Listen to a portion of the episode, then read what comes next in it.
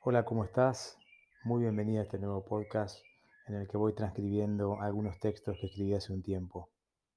Esta vez te voy a leer unas líneas sobre la disociación emocional que generan los traumas y la capacidad que tenemos en la adultez de transformar eso que nos ha pasado a partir de un hecho traumático.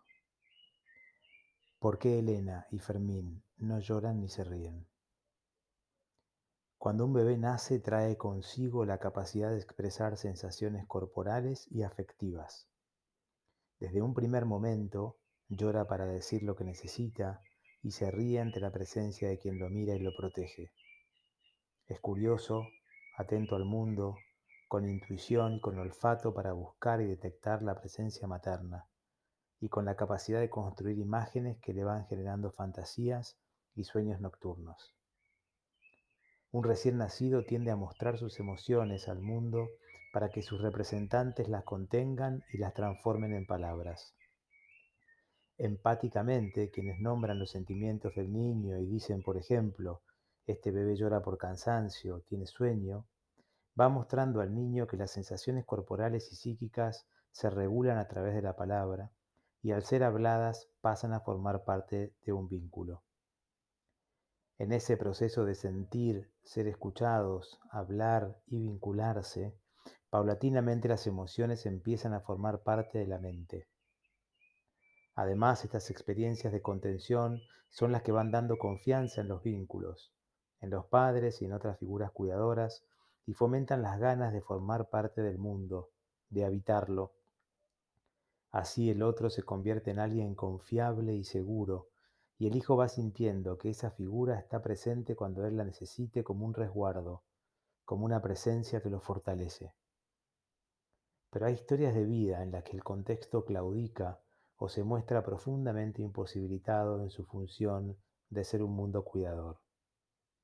Surge un mundo que no da garantías afectivas. Hay adultos en la vida del niño, pero estos están subsumidos en sus propios sufrimientos no elaborados.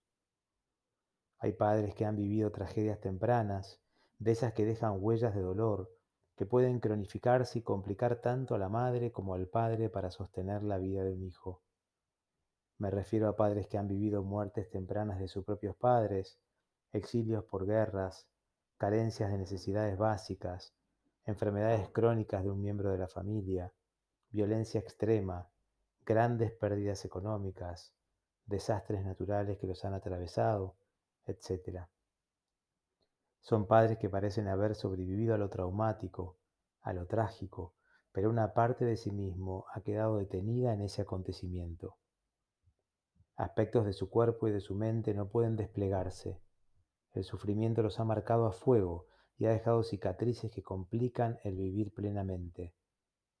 Se sobrevive más de lo que se vive. Les propongo imaginar a Elena y a Fermín como personajes ficticios, como padres en la actualidad y que han sido a la vez sobrevivientes de historias complejas como las que nombré anteriormente. Imaginemos dos adultos que han tenido que ser parte de ambientes muy vacíos de expresiones de afecto. Han nacido en familias atravesadas por la violencia que viene del abandono y de la imposibilidad de sus propios padres de estar presentes como figuras de apego. O en familias con tragedias difíciles de digerir que han dejado a la familia o alguno de los padres en estados de precariedad afectiva extrema.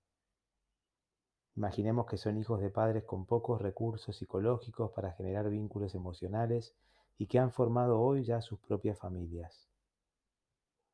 Sus experiencias infantiles pueden llevarlos a construir un guion de creencias, un conjunto de ideas que sostengan que la vida es un ámbito para hacer y mostrarse fuerte, más que detenerse a pensar o a sentir.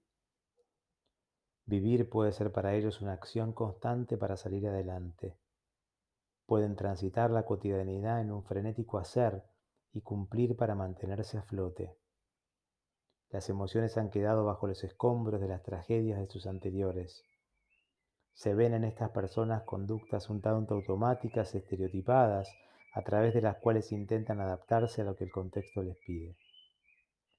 Pero así sus sentimientos se cristalizan, se endurece su gesto. Nada parece movilizar sus afectos internos. La motivación está en cumplir o en tener poder, pero el analfabetismo emocional forma parte de la vida cotidiana. Nos encontramos con adultos que han disociado la emoción para adaptarse a lo que la cultura les demandó y para sobrevivir. Llevan puestos fuertes escudos de hierro que si bien los hacen fuertes y duros, los convierten en personas distantes en sus vínculos. Hacen, calculan, organizan, debaten, cumplen, pero se les nota metálicos y fríos. La vida como afecto quedó atrás, en aquellos días en los que se buscó la protección en la resonancia en el mundo y no se la encontró lo suficiente. Son frustraciones profundas de la existencia que hoy se camuflan en una postura rústica frente al vivir. No hablo de niños que han tenido madres o padres o cuidadores que han fallado un poco. Hablo de historias de profundos traumas y de ausencias que han dejado vacíos crónicos. Entonces podrían surgir los síntomas, anímicos o incluso somáticos, para mostrar que el afecto no manifestado está alojado en el cuerpo o en la mente y busca ser expresado. Callar las emociones tiene su costo para el organismo. Siendo ellos ahora adultos y con una familia a cargo, Pueden diluirse estos muros helados para que tengan con sus hijos, parejas y amigos una relación de mayor conexión emocional que la que vieron en sus padres. Dependerá de muchos factores esa transformación.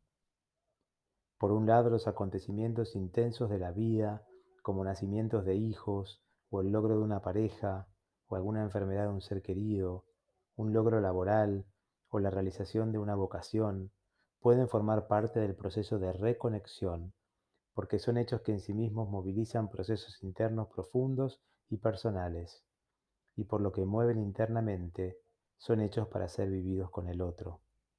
Nos llevan a una relación.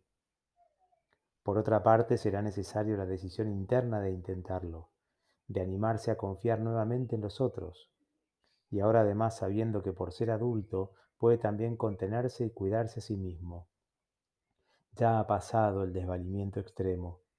Ahora se tratará de vincularse incluyendo la instancia de mostrar a la pareja, a los hijos, a los amigos, los distintos sentimientos que la vida misma generan. Se puede lograr además el autocuidado. Si la persona toma la decisión de vivir la vida con mayor conexión, llegó el momento de decirle al mundo y a sus representantes históricos más cercanos, a los padres, madres, abuelos, otros cuidadores algo semejante a esto. Siento mucho que no hayan podido mostrarme una vida conectada. Sé que fue difícil para ustedes y para mí, y valoro que lo hayan intentado a su modo. Pero ahora siendo adulto les dejo su parte, la comprendo y la suelto para hacerme cargo de lo que es mío. Llegó el momento de cuidarme a mí mismo y de buscar mi buen destino.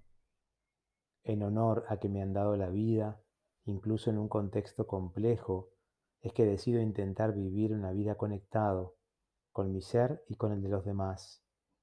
Les agradezco la vida que me han dado, que me es suficiente para poder buscar mi felicidad. Surge en esta decisión la posibilidad de dar vuelta al timón del barco transgeneracional y buscar otros rumbos, una vida con sentires y sentidos. Se tratará de que estas personas debiliten sus defensas para poder llorar, alegrarse, disfrutar, sentir miedo, enojarse, tener humor, etc. Al caer los escudos aparece la vida con toda en su intensidad. Si esto ocurre, se sentirán las personas como sostuvo Carl Rogers, psicólogo humanista, cada vez más ellos mismos, sin las máscaras de los debería. Recomiendo el proceso de convertirse en persona, un libro escrito por Carl Rogers. La vida da oportunidades. Se abren nuevos escenarios si la persona puede ir más allá de las resistencias a un nuevo vivir que vienen del miedo y del control. Surgen aires de cambio y libertad que requieren coraje para vivir más allá de los condicionamientos de la historia.